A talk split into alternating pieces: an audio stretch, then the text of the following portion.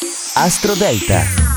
Splendida giornata a voi, io sono Matteo Pavesi, qui per AstroParade dell'oroscopo in classifica. Mercoledì 14 giugno la luna nel segno del toro è calante. Vi parlo e quindi vi do delle indicazioni legate alla vostra luna di nascita. Se non la conoscete, mandatemi la vostra data di nascita sulla chat del sito AstroParade.it e io la calcolo per voi. La luna rappresenta quello che dovete capire in questa esistenza.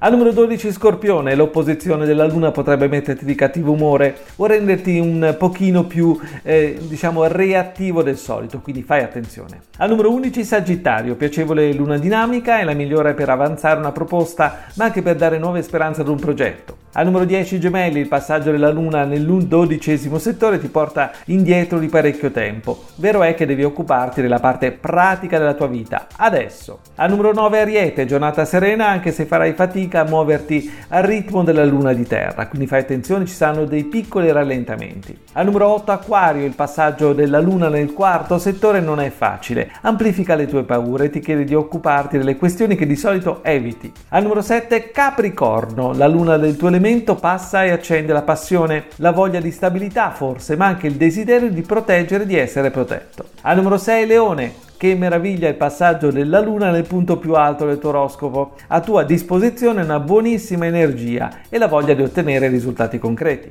Al numero 5 Toro, splendida luna nel tuo segno, l'invito a guardare la tua vita con più serenità sarà assolutamente chiaro. Al numero 4 Bilancia, la luna è nel punto più delicato del tuo oroscopo e quindi potrebbe amplificare qualche ansia, però è il momento migliore per scoprire i lati del tuo carattere, quelli che non conosci bene oppure non esprimi quasi mai. Al numero 3 Pesci, la luna nel 3° settore è perfetta per i piccoli spostamenti, per avviare una nuova esperienza. Al numero 2 Vergine, con questa luna di nuovo nel tuo elemento hai modo di prendere sul serio una proposta e ritroverai anche forse un po' di calma interiore che è necessaria. E al numero 1 Cancro, piacevole luna nell'11° settore, il punto dello scambio emotivo e della ricerca della verità, supportata però anche da fatti concreti.